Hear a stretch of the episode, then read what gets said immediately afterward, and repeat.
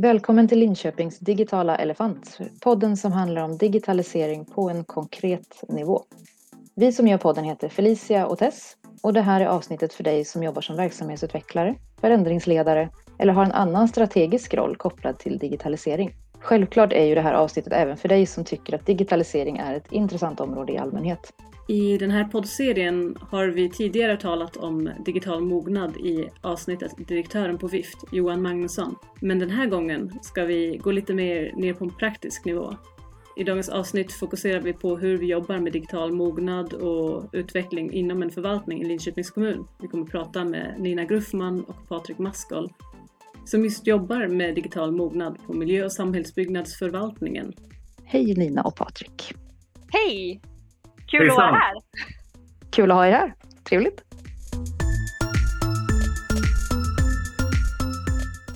Min första fråga till er är ju, vad är digitalisering för er? Vad betyder det? Vad innebär det?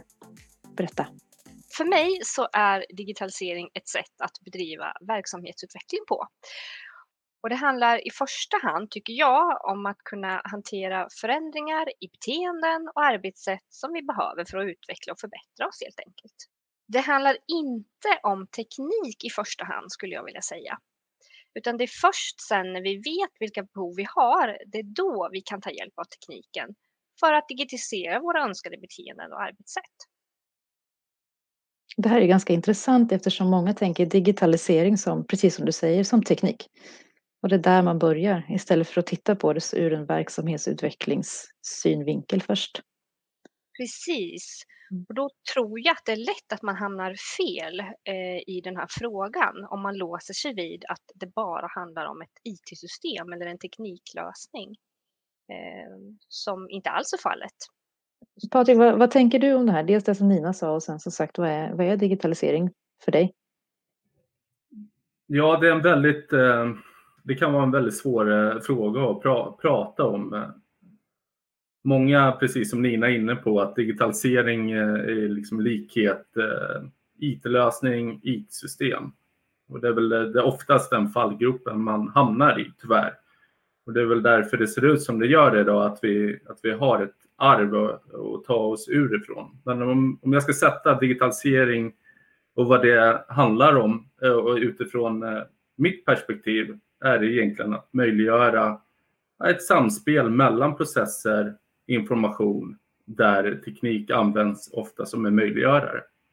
Det centrala eh, tycker jag då är att medarbetare ska få tillgång till rätt information på ett enkelt sätt i rätt tid utan att eh, behöva producera den på nytt. Jag ska kunna som medarbetare skicka vidare till nästa kollega eller team eller vem eh, som är behov av den eh, i nästa steg. Eh, så att de kan återanvända och bygga på det utan att börja om från början igen. Så när vi pratar om digitalisering, precis som Nina nämnde, att verkligen inte göra likhetstecken med teknik.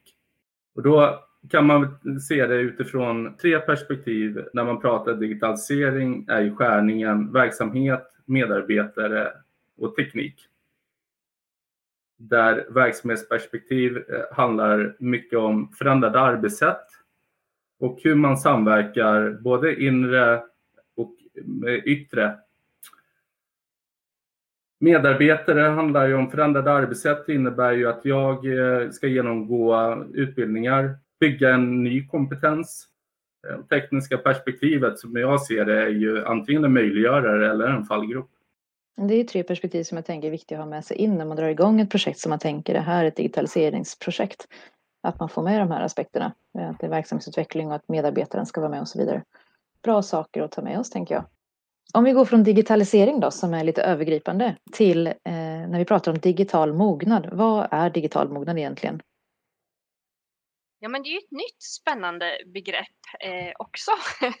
men om vi börjar med hur vi, i varje fall inom Linköpings kommun definierar digital mognad så lyder ju den förmågan att tillgodogöra sig nyttor med digitaliseringen.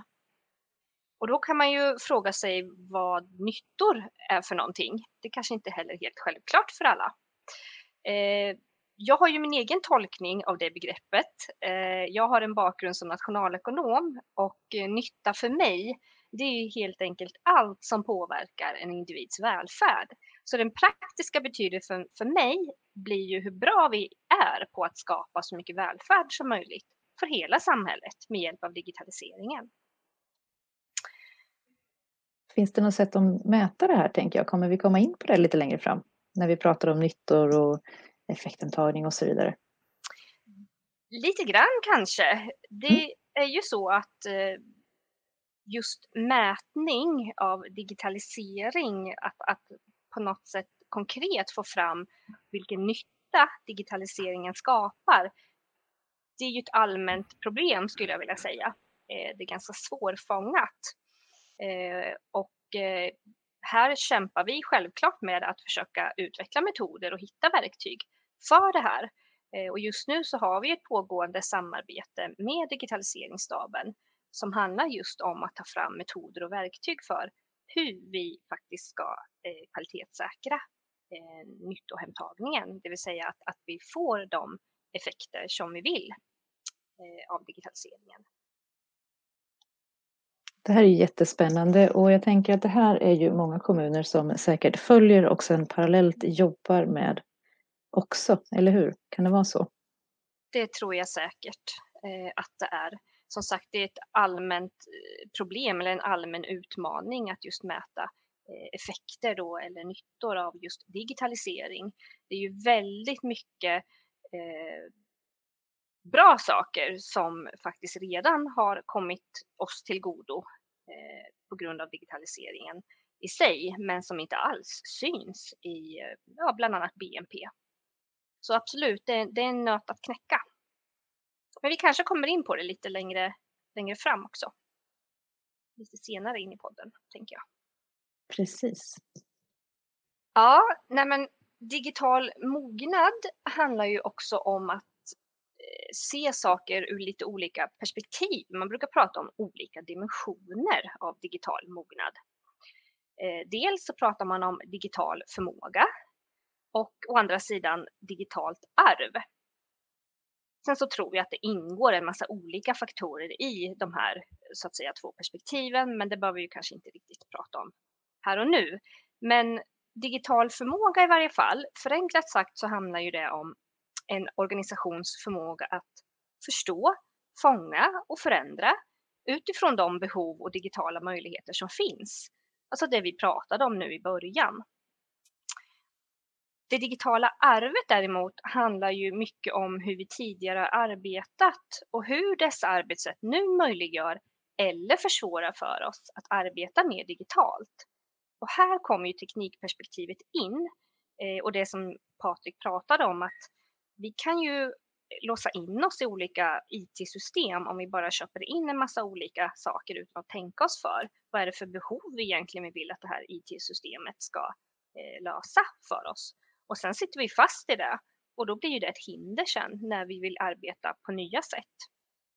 Så där har vi nog en stor utmaning också framför oss att hur kan vi jobba med att låsa, låsa upp oss från det här eh, digitala arvet som vi nu har satt oss i. Det tänker jag kommer ta sin lilla tid för man sitter ju ändå och har avtal med leverantörer och man har gjort en upphandling för x antal år och jag tänker det är inte, även om man vill byta så det är som du säger kanske man sitter lite fast just nu. Men jag tänker att det kanske handlar om att göra en plan då framåt ändå. Så att när kontrakten väl är slut så har man världens bästa lösning. Precis. Nej men det är ju som du säger, det är ju ingen enkel eh, sak att, att reda ut eh, och det tar tid som sagt. Och framförallt kanske för att få en helhetsbild också. Vilka system har vi?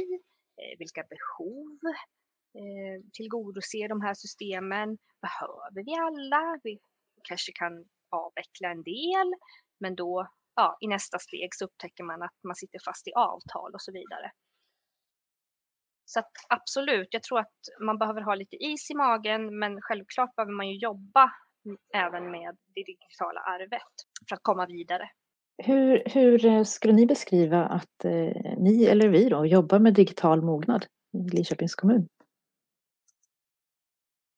Ja, men på vår förvaltning, eh, vi kallar oss för MOS, eh, så försöker vi ju självklart att balansera de här olika perspektiven, det vill säga eh, digital förmåga och digitalt arv. Eh, och precis som jag sa tidigare, så när det kommer till den digitala förmågan så måste vi först och främst förstå vilka de här nyttorna är vi ska tillgodogöra oss. Vad handlar de här nyttorna om och vilka behov ligger bakom? Eh, och om är det överhuvudtaget en digitaliseringslösning som är rätt väg framåt? Det behöver ju inte alltid vara så.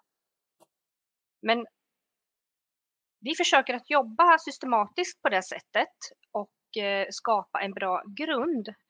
Och jag tycker att vi har blivit mycket bättre på det och eh, vi har lagt och lägger väldigt mycket tid och kraft på det just nu. Att öka den digitala förmågan då genom att öka förståelsen för vilka behov vi har. Ehm, det tar också tid och eh, när man väl sätter igång och arbetar så kommer man att upptäcka en massa olika behov. Eh, sen betyder ju inte det att, att alla de här behoven vi har eh, kommer att lösas av någon digitalisering eller något, ett IT-system. Så behöver det ju inte alltid vara.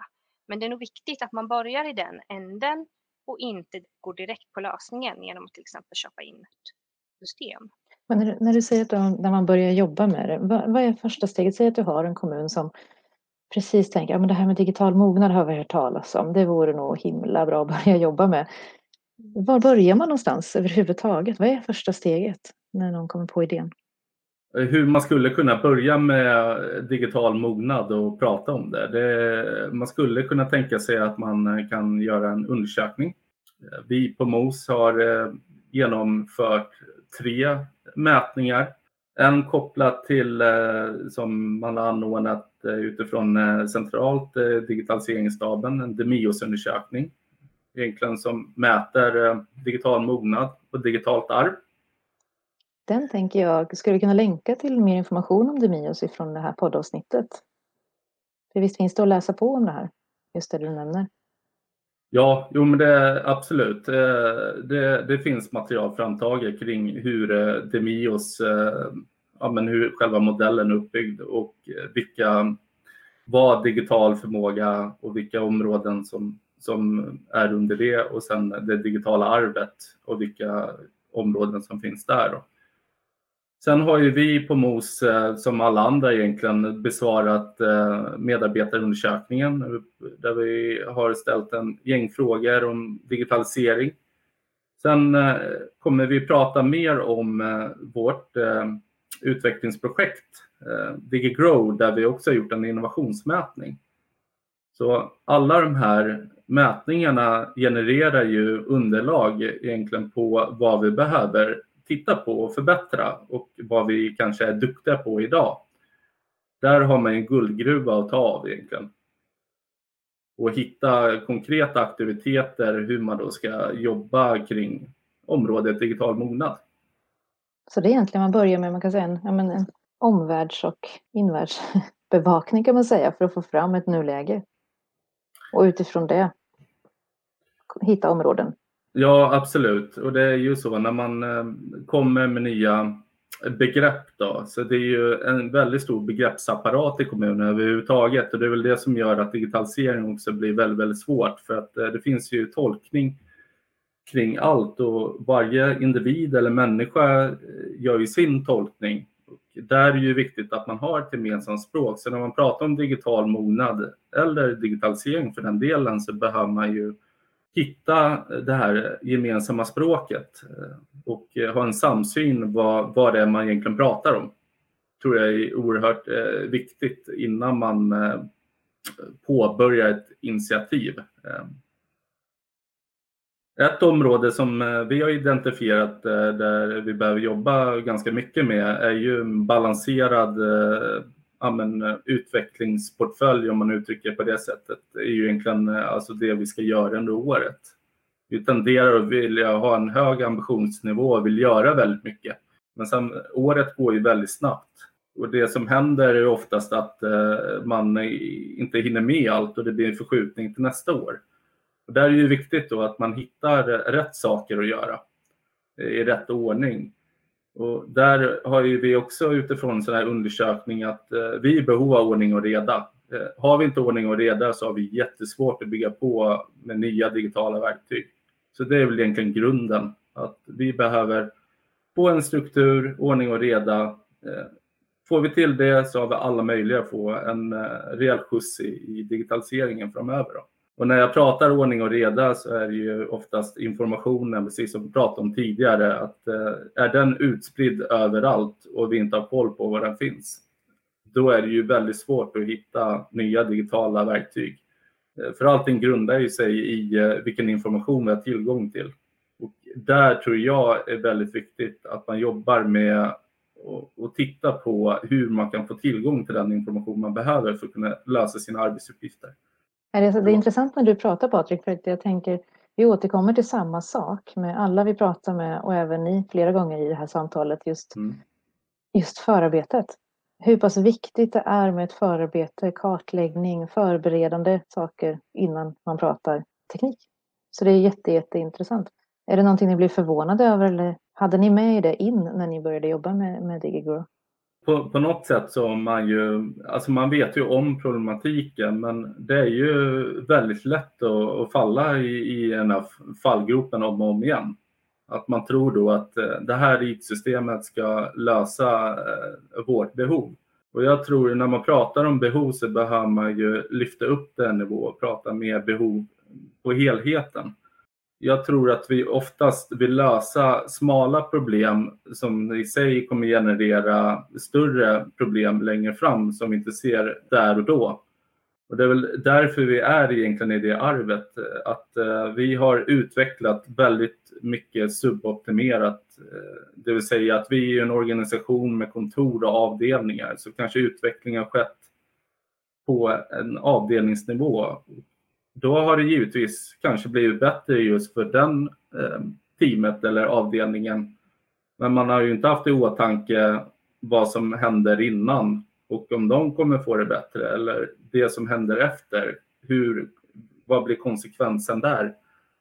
Och vad blir konsekvensen om vi nu ska lyfta det ytterligare ett snäpp och titta på att vi på något sätt finns ju till för någon och det, vi har ju alltid en kund och det vi gör och förbättrar, är det, vem är det bättre för? Är det för oss själva eller är det för kunden i slutändan? Och jag tror att eh, det är väl här man behöver vända på steken och börja prata mer. När man pratar digitalisering så är det ju med utgångspunkt för behov, men man behöver ju då fylla behovet med olika perspektiv. Kundperspektiv, medarbetarperspektiv, ja, med helhetsperspektiv, ledningsperspektiv. Det här på något sätt går ju hand i hand och här är ju väldigt viktigt att man får ihop det. Och det är ju någonting som vi också har jobbat eh, ja, men, eh, väldigt intensivt med under den här tiden som jag har eh, arbetat inom MOS. Då. Ja, för ni har dragit igång ett projekt som ni kallar, eller visst får man kalla det projekt, DigiGrow? Jajamän, det, det är ett projekt Kommer det stanna som, som projekt eller är det bara i uppstartsfasen nu som ni kör ett projekt och sen ska det vara eh, löpande i verksamheten eller hur funkar det här? Det är ett projekt som är ett år. Egentligen, vi fick en förfrågan externt. Det är ett projekt som, eh, som är inom Smart Built Environment. En eh, strategisk innovationsprogram. Där finns det väldigt många externa projekt och vi som kommun då eh, fick ju chansen att vara med i ett då, och det kallas ju nu, eller det kallas för DIGROW. För mig är det väldigt viktigt när man är med i projekt, det, det är att man kan omhänderta resultatet, alltså efter projektet och kunna jobba vidare med det. Och det är väl oftast där också som jag, ja, utifrån erfarenhet och tidigare roller, att eh, det är väldigt kul att jobba i projekt men eh, det är ingen, eh, det är inte så roligt att ta hand om resultatet sen. Och det är väl där jag ser det oerhört viktigt. Att man jobbar vidare med, med det som vi har egentligen levererat. Och det är ju i det här fallet så är det ju inte något man kan ta på utan det är ju egentligen allt vi har pratat om. Det är ju förändrade arbetssätt, det är eh, ledningsperspektiv, och det är utvecklingsmetodik eh, egentligen. Och det är ju alla de här egentligen, alltså resultatet eh, som vi har fått fram är ju olika delar. Vi har fått testa på många nya digitala möjligheter. Och det har ju varit hela tiden med utgångspunkt för samverkan. Vi har testat, eh, det är inte själva verktygen eller plattformarna eller programmen som är relevanta i, i det här projektet, utan det är ju att se vilka möjligheter man kan få ut genom att använda sig av de här. Och alla egentligen workshops-tillfällen eh, vi haft inom projektet har ju handlat om att vi har gjort det tillsammans. Alltså vi har samverkat tillsammans, olika perspektiv har suttit tillsammans i verktyget. Och ett exempel är ju att vi har testat eh, en plattform eh, där man eh, kan arbeta med parametrisk design. Och det kan man ju undra sig vad parametrisk design är. Det är någonting som jag inte har en aning om. Och jag kan tänka mig att när jag pratar om det här att... Så bra att du bjöd in dig då Patrik, känner jag. Precis. Om man tittar på samhällsbyggnad så sitter ju vi och genomför en rad olika analyser. Eh, vi beställer analyserna från externa konsultföretag. Exempelvis då att man genomför en bullermätning eller man gör en solljusutredning. Och det vi gör sen att vi, vi väger samman alla de här utredningarna och tittar på ett, ja, men ett utvecklingsförslag hur man kan bygga upp ett nytt kvarter exempelvis. Och parametrisk design eh, förenklat är att man kan analysera de här parametrarna tillsammans. Eh, du kan göra bulleranalys och solljus i samma plattform. Så du behöver inte göra utredningarna var och en för sig och då blir det ganska kraftfullt. Sen kan du ta fram, generera hur många utvecklingsförslag som helst med stöd av den här plattformen. Och då blir man ju Eh, får man ett väldigt bra urval som man då har en, eh, och blir mer träffsäkert med det man väljer att gå vidare med och genomför kanske en mer eh, djup, djupare utredning då som man beställer. Eh, det som händer eh, är att man troligtvis då kommer att slippa det här med kompletteringar med saker man kom på i efterhand om man nu kan eh, fånga upp det i det här tidiga skedet då, med stöd av en sån här plattform. Då. Det där som du sa, som vi inte visste vad det var. Mm. Eh, skulle man kunna slänga in vad som helst egentligen i det här? Om man pratar HR eller ekonomi eller någonting på utbildningsförvaltningen eller specifikt för miljö och samhällsbyggnadsförvaltningen som, ni, som, som det här är till för? Själva uppbyggnaden av projektet är ju egentligen, eh, det skulle man kunna tillämpa på vilken verksamhet som helst det som vi har fått väldigt mycket stöd eh, kring i projektet är ju branschkompetens som har tillhandahålls eh, externt. Då.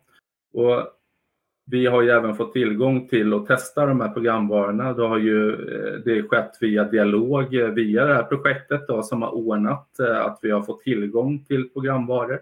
Vi har även testat på en utvecklingsmetodik som heter Design Sprint, ursprungs-Googles utvecklingsmetod.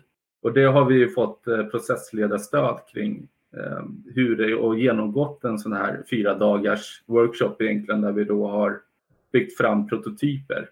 Eh, så svar på frågan är att ehm, absolut, man skulle kunna tillämpa det på vilken verksamhetsområde som helst. Men jag tror att för att lyckas med det så behöver man, det är rätt mycket kringliggande strukturer och dialog som man behöver få till för att få ihop alla delar. Jag tänker det vi kan göra i den här podden är ju som sagt att eh, vi kan återkomma till det lite senare men just titta på vilka, vilket material som vi ändå skulle kunna dela med oss och länka till utifrån eh, er erfarenhet så att den som vill kan fortsätta läsa på. Eh, jag tänker, jag tänker att ni har några goda förslag där framöver. Ja absolut. Jag, jag har en del material som absolut skulle kunna ja, men, delge mm. andra och inspirera andra, andra medarbetare, kollegor. Ja, men eh, både, både inom vår egna förvaltning men även alla andra förvaltningar som finns i, hos oss i Linköping. Mm. Men om man då tittar på Digigrow, det är projekt, du säger att det är ett år och det är inom miljö och samhällsbyggnadsförvaltningen. Var är ni nu i den här fasen? Det, när var uppstart? När är det klart? Hur vet ni att ni har lyckats? Liksom? Mm. Vad är det som bestämmer att det kan avslutas? Vad försöker ni uppnå? Tusen frågor på en gång, varsågoda. Mm. Vi kan väl säga att vi, vi startade projektet med en bootcamp och det låter ju väldigt eh, militärigt. Mm. Det lät väldigt så här, pang på rödbetan så. Mm. Precis, och det var ju vår ledningsgrupp då som eh, varit lite frågande. Vad är det vi ska åka på? Är det någon så här eh, militärläger där vi ska ut i skogen och springa och ha oss? Det var ju inte riktigt så utan det, det, det var en lunch till lunch eh, eh, workshop kan man säga där vi åkte till Stockholm tillsammans. Och i, det här eh, projektet så har ju två andra kommuner också deltagit. Så att det var en hel del utbyten mellan oss. Själva det tillfället handlar ju om att sätta den övergripande målbilden. Vad blev den då? En obruten digital samhällsbyggnadsprocess som bidrar till måluppfyllnad och kundnytta.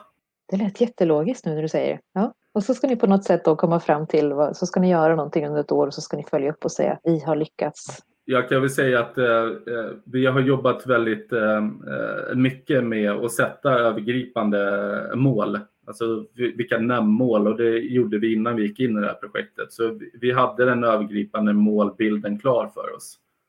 Under tillfället så, ja men det var väl egentligen ett kvitto på att vi, att vi eh, har, har en bra målbild att utgå ifrån. Och eh, man kan väl säga att resultatet utifrån det tillfället var att vi kom hem med ett målträd. För det är ju jättefint att man har en, en övergripande målbild, men man måste ju också sätta en riktning. Hur tar vi oss mot målet? Hur, eh, vad behöver vi göra för att uppfylla det här målet? Och då eh, pratar man om möjliggörare som då är nivån under målet. Så att eh, ska vi skapa en obruten digital samhällsbyggnadsprocess kanske vi ska ha en effektiv styrning och ledning. Vi eh, troligtvis behöver vi ha en eh, plattform som kan stödja våra processer och, och egentligen se till att informationen flödar på det sätt som vi vill då, utan att vi människor behöver skicka filer till varandra. Så att vi, vi behöver ha stödjande teknik då, som möjliggör det här. Sen har vi ju eh, den tredje egentligen och det är ju kundnytta. Så att det vi gör ska ju bidra till en kundnytta. Så det är ju tre möjliggörare. Och det kan man ju också tänka sig, men vad behöver man göra för att öppna upp de här? Och då kan man jobba med olika tillstånd. Och där eh, blir det ganska, om man säger ett träd så kan det bli väldigt många grenar man behöver egentligen eh, jobba med. Då. Och för att göra det ännu tydligare så kan man sätta färger, grön, gul och röd för att se hur de här tillstånden ligger till. Är man röd, ja men då kan man ju tänka sig att man behöver göra någonting för att vända på steken. Att det ska bli grönt istället. Så att det blir ju ett eh, väldigt bra visuellt kort att utgå ifrån, framförallt fördelningen då, för att se då vilka saker, vilka behöver vi utföra under året för att då vända på det och bli grönt egentligen. Då. Och det här är ju en, en lång resa att göra och det är väl här vi ser att vi behöver balansera. För tittar man på ett sånt här målträd så ser man ju att ja, men det finns ganska mycket rött. Men vi kommer ju troligtvis inte mäkta med att göra allting under ett år. Utan vi behöver ju successivt göra saker. Viktiga här är väl att göra rätt saker i rätt ordning. Ja, för jag tänker man kommer hemifrån en sån här workshop och man tänker oh, nu ska vi ta tag i det här med verksamhetsutveckling, digitalisering eller vad det nu kan vara då som det är kopplat till. Och sen blir det världens största skog som ni kommer hem med. Det är inte ett litet träd liksom, utan det är en hel himla skog. Eh, jag tänker att det, var ni tvungna att, att när ni väl kom hem sen sitta och sålla lite och prioritera och göra mer jobb där innan ni verkligen kunde dra igång med det ni tänkte göra? Ja men så är det ju absolut. Om man nu, eh, eh, vi gick ju in i, det här var ju mars förra året, så vi gick ju in i verks, verksamhetsplaneringen några månader senare, så då hade man ju det här i åtanke. Och eh, mycket, alltså en del av det som vi ser att vi behöver göra arbetades in också i, ja, men i förvaltningens verksamhetsplan. Och det är väl den, det är ju den vi jobbar, eh, ja men i stort sett hela vårt uppdrag eh, är ju inom, inom verksamhetsplanen. Då. Och det är väl här vi återigen pratar om balansering, att eh, digitalisering är ju inte det enda vi gör. Även om vi ser det som en jättestor möjliggörare för att lösa ut mycket, eh, hämta hem mycket stöd därifrån. Men vi har ju vårt eh, basuppdrag som vi sitter i och måste lösa, eh, den dagliga produktionen. Och det är väl här... liksom, som ni håller på med, alltså i grund och botten. Ja, precis. Mm. Och det är ju, om man, om man tänker sig verksamhetsutveckling så är det ju ja, men eh, jag och Nina här. Vi är ju två som, ja, men, vi tycker att det är väldigt kul men vi är lyx för att vi får ju sitta med utvecklingsfrågor ja, med i stort sett i större delen av vårt uppdrag. Men vi är inte de enda som, det är verksamheterna i sig som behöver vara drivkraften i utvecklingsarbetet. Och det är väl där utmaningen är att frigöra tiden för medarbetarna som sitter i produktionen att vara delaktiga i utvecklingen. Och det är väl det, här, det här som är eh, den stora utmaningen att knäcka egentligen. Och så är det ju för väldigt, väldigt många projekt när man pratar digitalisering och som ni säger, tänker teknik, men egentligen så handlar det om resurserna vi har i verksamheten. Det är där våra experter sitter, det är där det är de som ska ta emot produkten som vi levererar oftast också. Precis, Precis, jag kan ju flika in lite grann där, för absolut, det är ju helt rätt som Patrik säger och just en framgångsfaktor i det här arbetet framåt är ju att faktiskt organisera sig lite smart för att ta tag i de här stora eh, utvecklingsfrågorna. Eh, vi har ju bland annat skapat någonting som vi kallar för kvalitetsforum eh, som är ett tvärfunktionellt forum för utvecklingsfrågor på förvaltningen. Vi arbetar ju på uppdrag direkt då från förvaltningens ledningsgrupp, eh, men vi samordnar det här i kvalitetsstaben ifrån oss. Och därefter så sammankallar vi olika roller helt enkelt utifrån eh, vilken aktuell fråga det är då som vi eh, behöver arbeta med. Och det kan vara ju olika chefer eller det kan vara processutvecklare eller andra roller i organisationen. Och där samlar vi oss för att kraftsamla och framför allt säkerställa det här helhetsperspektivet som vi tror är väldigt viktigt för att lyckas framåt. För annars så går man hem och så fastnar man i sitt eget lilla arbete och sen så är man igång med stuprörstänket eh, återigen. Och det kommer inte att gynna någon. Eh, och i det här forumet som är ganska nystartat ändå eh, så kommer vi att lägga eh, väldigt mycket resurser, i alla fall i år, på just den här eh, att fortsätta identifiera och kartlägga behov och arbetssätt som vi kan förändra, att jobba med den här helhetsbilden, men framför allt också att jobba vidare med nu resultatet från projektet DigiGrow eh, som har skapats och ta hand om det och ta oss ytterligare ett steg närmare vårt mål då med en obruten digital samhällsbyggnadsprocess. Och det handlar återigen om ganska mycket tid för att kartlägga, eh, inventera, hitta effektiviseringspotential i arbetssätt och så vidare. Eh, så att det tar tid och det är svårt. Eh, men det är ett nödvändigt jobb som behöver göras. Och jag tror också att just tanken med projektet DigiGrow eh, var ju att på olika sätt stärka vår digitala mognad. Eh, att lägga tid och resurser på det har ju ändå gett oss en insikt som vi inte hade innan. Eh, framförallt den här digitala målbilden som du Patrik pratade om. Eh, och vi har fått en ökad kunskap om vad vi behöver göra framåt för att förändra oss och bli mer digitala. Och det var ju just syftet med projektet också, att gå från insikt till handling. Och det tycker jag ändå att vi delvis har gjort och att det speglar sig nu i de utvecklingsplaner och objektplan vi har. Och på det sättet som vi nu har planerat för att fortsätta ta oss an resultatet framåt. När kommer det här projektet DigiGrow vara klart? Eller liksom när är det satt ett preliminärt slutdatum på det här? Precis som eh, vi startar med en bootcamp så kommer vi avsluta med en. Och det kommer att ske um, om ett par veckor. det är så då, pass alltså? Det är så pass och ja. det, har ju, det har ju blivit en, en förskjutning. Då. Tanken var ju att det här skulle vara klart um, föregående år. Mm. Um, Det var något som hände föregående år så det var mycket som inte riktigt Ja, nej, men precis. Det, det, det, har ju sina anledningar och, och, mm. och, det är ganska häftigt i sig att uh, hela det här, uh, i alla fall uh, det här designsprints-upplägget, det har, hade man aldrig gjort digitalt tidigare. Så man var ju lite rädd för hur, hur det skulle lyckas med att ha en digital workshop. Speciellt när den är så intensiv och håller på från 9 till, till 4 varje dag. Men det gick oväntat bra. Ehm, så att ehm, då har vi en eh, avslutande del där vi då kommer att knyta ihop eh, projektet och då är ju ledningsgruppen hos oss inbjudna tillsammans med de som har deltagit i projektet i form av det här innovationsteamet som vi har kallat dem för. Så att eh, det blir en avslutande aktivitet och då slutförs ehm, projektet. Men vi ser att vi kommer att fortsätta med en del av resultaten som vi har fått ut eller det vi har lärt oss. Vi har ju väldigt mycket insikter, precis som Nina nämnde där med insikt och handling. Det är nu vi ska komma till handling och det, där har vi en rad olika initiativ igång. Då. Vi jobbar in delar, precis som Nina berättade om i kvalitetsforum.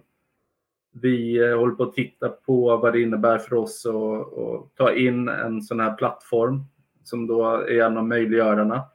Och då istället för att då tänka att vi löser avdelningsvis så vill vi ju då givetvis att det här ska vara någonting som är bra för helheten och att alla våra verksamheter och medarbetare kommer in i den här plattformen. Men även också de kunder vi möter. Så det är både det här inåt med bra verktyg, moderna verktyg, men även ska höja servicenivåer och så vidare, det vi utlovar våra kunder. Och det här förhoppningsvis då kommer vi att eh, komma vidare med under året. Så man kan säga att eh, projektet är slut men jobbet är långt ifrån över. Kan det stämma? Ja men så är det och det är ju mm. ett, eh, det här det slutar ju inte eh, precis som vi pratade om den här långsiktiga målbilden. Det, det löser man inte ut på ett år och inte med ett projekt. Så att vi har ju väldigt, väldigt mycket eh, framför oss. Det är lite kul. Att jobba med. Det är jätteroligt ja. och det är ju ja, men, utvecklingsfrågor eh, och skapa nytta och känna att eh, det, det jobb vi bidrar till att, att man känner att man själv liksom skapar nytta för andra. Och det, det är väl någonting som man när jag går i pension i framtiden så vill jag känna att jag har bidragit ja. till något bättre. Och det är väl det våra, våra roller och även om vi inte sitter direkt i verksamheterna så är vårt uppdrag att se till så att vi får en, en bättre helhet och att vi stödjer våra kollegor på bästa möjliga sätt. Då. Det är bra, det är det som gör att man sover gott på natten, tänker jag. Ja, och eh, jo men absolut. Men sen är det ju, eh, det, jag är, eh, mycket tankar snurrar hela tiden så att det, är det där att liksom eh, kunna slappna av. Men det, det tycker jag ändå att det finns en balans i det. Det är nog en del av jobbet, är det värsta, eller det bästa också när man är verksamhetsutvecklare, att det tar aldrig slut på idéer. Det är, ju, det är inte det som är problemet tror jag.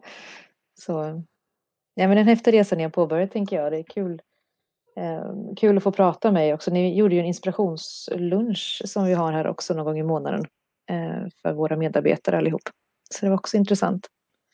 Vi får se om den släpps på linkomping.se eller om den hålls internt. Men om den är extern så kommer vi länka till den också härifrån poddavsnittet. Ja, det kan jag rekommendera att lyssna på. Mm. Uh, inte för att jag vill framhäva mig själv som en i den bemärkelsen. Men Mm. Men jag hoppas att eh, det vi har genomfört i alla fall, att eh, vi kan inspirera andra, för det är väl det det handlar om. Mm. Eh, inspirationslunchen är ju en, en sån här, när det blir ringar på vattnet så är det ju en grej vi har varit med och deltagit på. Sen har vi pratat även lite externa forum. Geoforum som är egentligen hela Sverige bjuds in i och vi pratat om parametrisk design. Nu i slutet av mars har vi blivit inbjudna till konferens för Ability Partner och prata om eh, framtidens samhällsbyggnad. Spännande. Det är jättespännande och det är ju, det var ju en, en av målbilderna med det här projektet var, är ju egentligen att eh, vi ska inspirera andra kommuner. Eh, För jag tänker att vi inte är de enda, enda i Sverige som sitter med, våra, med problem och utmaningar. Det gör ju hela kommun-Sverige egentligen. Visst är det så. Det är där det är viktigt att det finns platser att dela eh, informationen på och som du säger inspirera också. Att man alltid finns. Det finns ju alltid möjlighet att fråga varandra istället för att alla ska sitta och uppfinna hjulet på nytt egentligen. Om någon redan har provat. Och det är väl det, det är väl en av insikterna att eh, det är ju, alltså utvecklingen har ju skett så snabbt. Och det mm. är väl där att tekniklösningarna finns. Men det är andra frågor som eh, gör att, eh, att utvecklingen inte går framåt eh, i den takt som teknikutvecklingen går. Och det är ju bland annat det här med ja, men tiden räcker inte till. Det kan vara juridiska frågor som gör att det försvårar. Det kan vara utifrån lagstiftning att det inte är möjligt att göra vissa saker. Och det här är ju, genererar ju väldigt mycket tid. Så att eh, även, och det är oftast här som det blir en fallgrupp då, att man tror att man löser med teknik men då har man inte gjort hemläxan. Det här förarbetet som är oerhört viktigt att vända på stenar och prata eh, kring de här frågorna innan de uppstår eller när de uppstår för sent när man väl har lösningen på plats. Då sitter man med en kostnad där som egentligen inte eh, är, är motiverad. I, eh, i DigiGrow, eller ja, DigiGrow i ert arbete generellt, tänker jag, vad, vad har varit framgångsfaktorn i det här? Om ni nämner ett par framgångsfaktorer som ni ändå har känt. Just när det gäller DigiGrow eh, så en framgångsfaktor eh, var att det här var ett eh, prioriterat utvecklingsprojekt, förvaltningsövergripande hos oss. Vi, det är egentligen sprunget från ledningsgruppen och att de fattade beslut att vi skulle gå in i det här. Det är nyckeln för att det ska bli ett, liksom ett bra projekt, så att man sätter förutsättningarna innan. Så man tänker att det finns mandat, det finns resurser tillsatta, det finns en förståelse hos en ledning helt enkelt så att det här ska köras. Precis, eh, finns det inte det så, så blir det väldigt svårt. Ja, men dels projektet genomförs ändå och det blir jättesvårt att omhänderta resultatet i efterhand. Men sen också komma till resursfrågan då, att rycka resurser från uh, ja, produktion och linjen. Om det inte finns en överenskommelse där så, så blir, det ju, blir det ju lätt friktioner och nerprioriterat. Så att eh, det, det är ju framförallt eh, framgångsfaktor ett. Sen också att man väljer ut rätt personer som är med. Och det, jag tror att det handlar inte eh, fullt ut om eh, vad man kan eller kompetens utan det är ju vilja och engagemang. Viljan att, att lära sig nytt. Vara kreativ. Eh, tänka lite utanför eh, boxen gå in även om det känns väldigt skrämmande. Den typen av egenskaper tror jag är väldigt viktigt när man går in i, i den här typen av projekt. Framförallt då när man går in i sånt här eh, okänt designarbete, uh, man bygger prototyper, alltså det ju, hör ju inte till vardagen eh, direkt att vadå prototyper? Vad, vad, vad är det för någonting? Vad ska det här vara bra för? Så att, men jag upplevde att de som var med, de var verkligen engagerade och det var otroligt kul. Jag som verksamhetsutvecklare, jag har ju varit på förvaltningen i ett år och fyra månader. Hade jag inte klivit in i det här projektet så hade jag inte lärt mig lika mycket. Jag hade inte varit där jag är idag om jag inte hade varit med i det här. Och det är ju för att jag har lärt mig av mina kollegor egentligen och vad de gör och utifrån deras perspektiv. Vilket är otroligt värdefullt när man ska hämta hem det för att göra helheten bättre. Det är ständigt så att man får hela tiden tänka att det där har jag aldrig gjort förut. Och sen följa upp då med att ja, det kommer jag säkert klara. Och så kör man. Så att, eh, ja. Har ni blivit förvånade över något längs vägen som ni, som ni absolut inte kunnat förutse eller positiv överraskning eller Någonting som ni har blivit förvånade över när ni har kört det här med DigiGrow? Det är ju egentligen har ju varit eh, det har ju varit en väldigt spännande resa för eh, många gånger har man inte vetat vad egentligen man ska göra för någonting. Men eh, oftast har det blivit bra ändå. Så att eh, om man nu ska säga om det, har, eh, om det har varit förvånande eh, eller inte, det är eh, Ja, kanske till, till, till, till, till en grad vad man faktiskt klarar av. Utan att egentligen liksom ha förkunskap. Man lär sig väldigt mycket om man har öppet sinne. Nina, känner du att det är någonting som du har blivit förvånad över längs vägen? Nej, jag, har ju inte direkt, jag, jag har ju inte direkt varit med i pro själva projektet men, men är ju mer liksom med i utvecklingsarbetet i stort då. Men kanske inte att jag har blivit förvånad kanske över något särskilt utan mer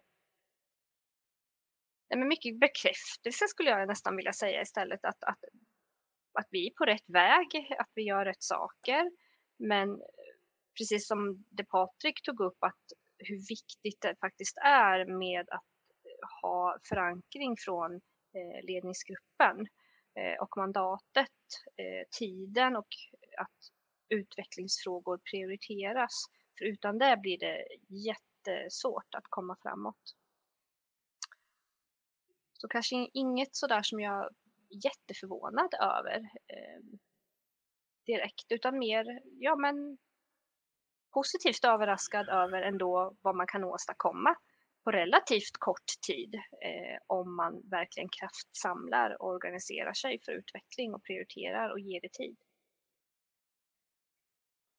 Eh, om ni skulle ge er bästa liksom, tips på resurs att det här, läser du inget annat så, så är det det här du ska titta på eller läsa. Varsin rekommendation, vad säger ni? Jag skulle nog vilja trycka igen på att det är så viktigt att ha ett helhetsperspektiv eh, när man jobbar med verksamhetsutveckling. Eh, att, att, inte bedriva eh, utveckling i separata silos. Mm. Eh, och återigen prioritera och avsätta tid och resurser för att jobba med utveckling annars. Så man aldrig har jobbat, nej, om man aldrig har jobbat med det här, då var ska jag ens börja läsa för att förstå vad är det för metod jag ska använda? Vad kan jag göra? Liksom? Var, var ska jag gå då? Eller vad ska, jag, vad ska jag googla på? Liksom? Det finns ju hur mycket som helst. Och jag vet, ni fick en utmaning ja. där känner jag. Välj en av hela internet. ja, oj, oj, oj. Ja, oh, herregud.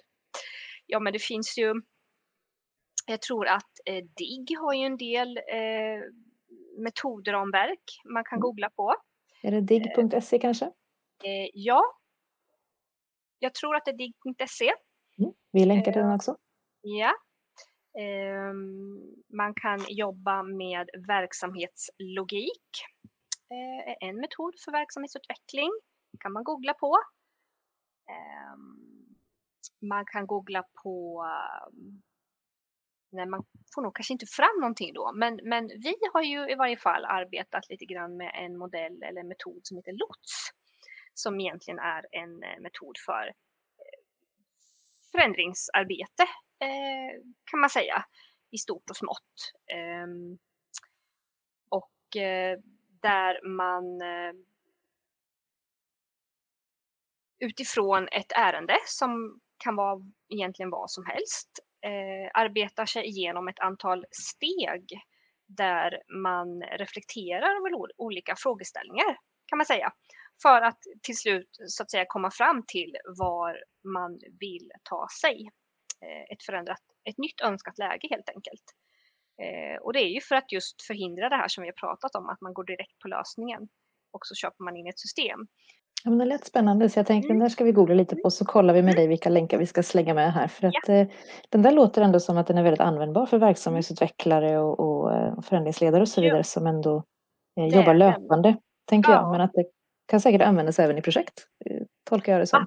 Absolut. Kanske innan och, den, man... och den är väldigt mm. enkel framför allt. Liksom man behöver inte vara någon, någon som teoretiker eller forskare för att förstå modellen utan väldigt enkel och mycket sunt förnuft egentligen. Men Äntligen! Sådana ja, metoder bara egentligen, ja, men bara egentligen sunt förnuft. Ja. Eh, men, men att man, man får in det sunda förnuftet på ett systematiskt sätt egentligen. Perfekt. Och, ja, ja. Mm. Nej, men det kan vi rekommendera. Mm. Jag kan väl eh, säga någonting där också just med Inläsning, jag tror att man behöver göra någon form av omvärldsanalys. Börjar man titta runt om vad som händer i vår omvärld så eh, ser man ju att eh, utvecklingen sker i ganska snabb takt. Allt från regeringsuppdrag eh, som då skickas vidare till olika aktörer. Och vi berörs ju bland annat av Lantmäteriet. Precis som Nina nämnde så är ju DIGG har ju också regeringsuppdrag. Boverket. Så att eh, man får egentligen identifiera alla aktörer eh, som man då ja, drabbas av på något sätt som blir en yttre påverkansfaktor. Får man egentligen göra någon form av omvärldsanalys och försöka då förstå hur kommer det här att påverka oss lokalt eh, inom Linköpings kommun. Och då kommer man ju snabbt upptäcka att eh, det är väldigt mycket som kommer att beröras. Och då kan man ju tänka sig att då kanske vi behöver eh, ibland bara sitta lugnt och invänta saker. Vi behöver inte springa på varenda boll. Och det, här, eh, det här får man ju mer förståelse för desto mer man undersöker. Så att det, är väl, det är väl något att rekommendera att man som verksamhetsutvecklare gör den här omvärldsanalysen och skulle då kunna hämta hem det då sen när man går in i en verksamhetsplanering så att man verkligen gör rätt saker och låter bli att göra vissa saker som ändå kommer att hända så småningom. Och är det när man pratar nationellt med, med gemensamma eh, strukturer eller plattformar, ja men då behöver man ju fundera på hur kommer vi beröras? Vad är det för typ av förarbete som vi står inför? Och då kan man ju göra det istället för att man ska tänka sig att man själv behöver införskaffa sig digitala verktyg och system eh, och så vidare. Så det är någonting som vi eh, då kommer att försöka få till då till, till årets verksamhetsplanering så att vi gör den här yttre omvärldsanalysen samtidigt då som vi tittar på ja, men de inre kraven då som kommer i kommunens planeringsförutsättningar under året eh, eller nästa år. Då. Vad är det för typ av digitala områden som man ser som strategiska? Så det här tillsammans eh, ska ju egentligen vara det som man sätter i, i kommande plan, tänker jag. Så det var Patrik och Nina som vi pratade med från eh, MOS, Miljö och samhällsbyggnadsförvaltningen i Linköpings kommun, som pratar om digital mognad, Demios och eh, verksamhetsutveckling som de gör kopplat till digitalisering. Tack så jättemycket för att du lyssnade på Linköpings digitala elefant. Vi är som alltid Felicia och Tess och vi gör den här podden för att dela med oss av våra erfarenheter av digitaliseringsprojekt. Om du också vill vara med och dela med dig eller ha frågor så kan du alltid besöka vår webbsida. Länk till den hittar du i beskrivningen till avsnittet. Och om du vill komma i kontakt med oss så kan du skriva till oss på den digitala elefanten linkoping.se. Du kan också följa oss på Instagram. Där hittar du oss under Linköpings digitala elefant. Tack så mycket!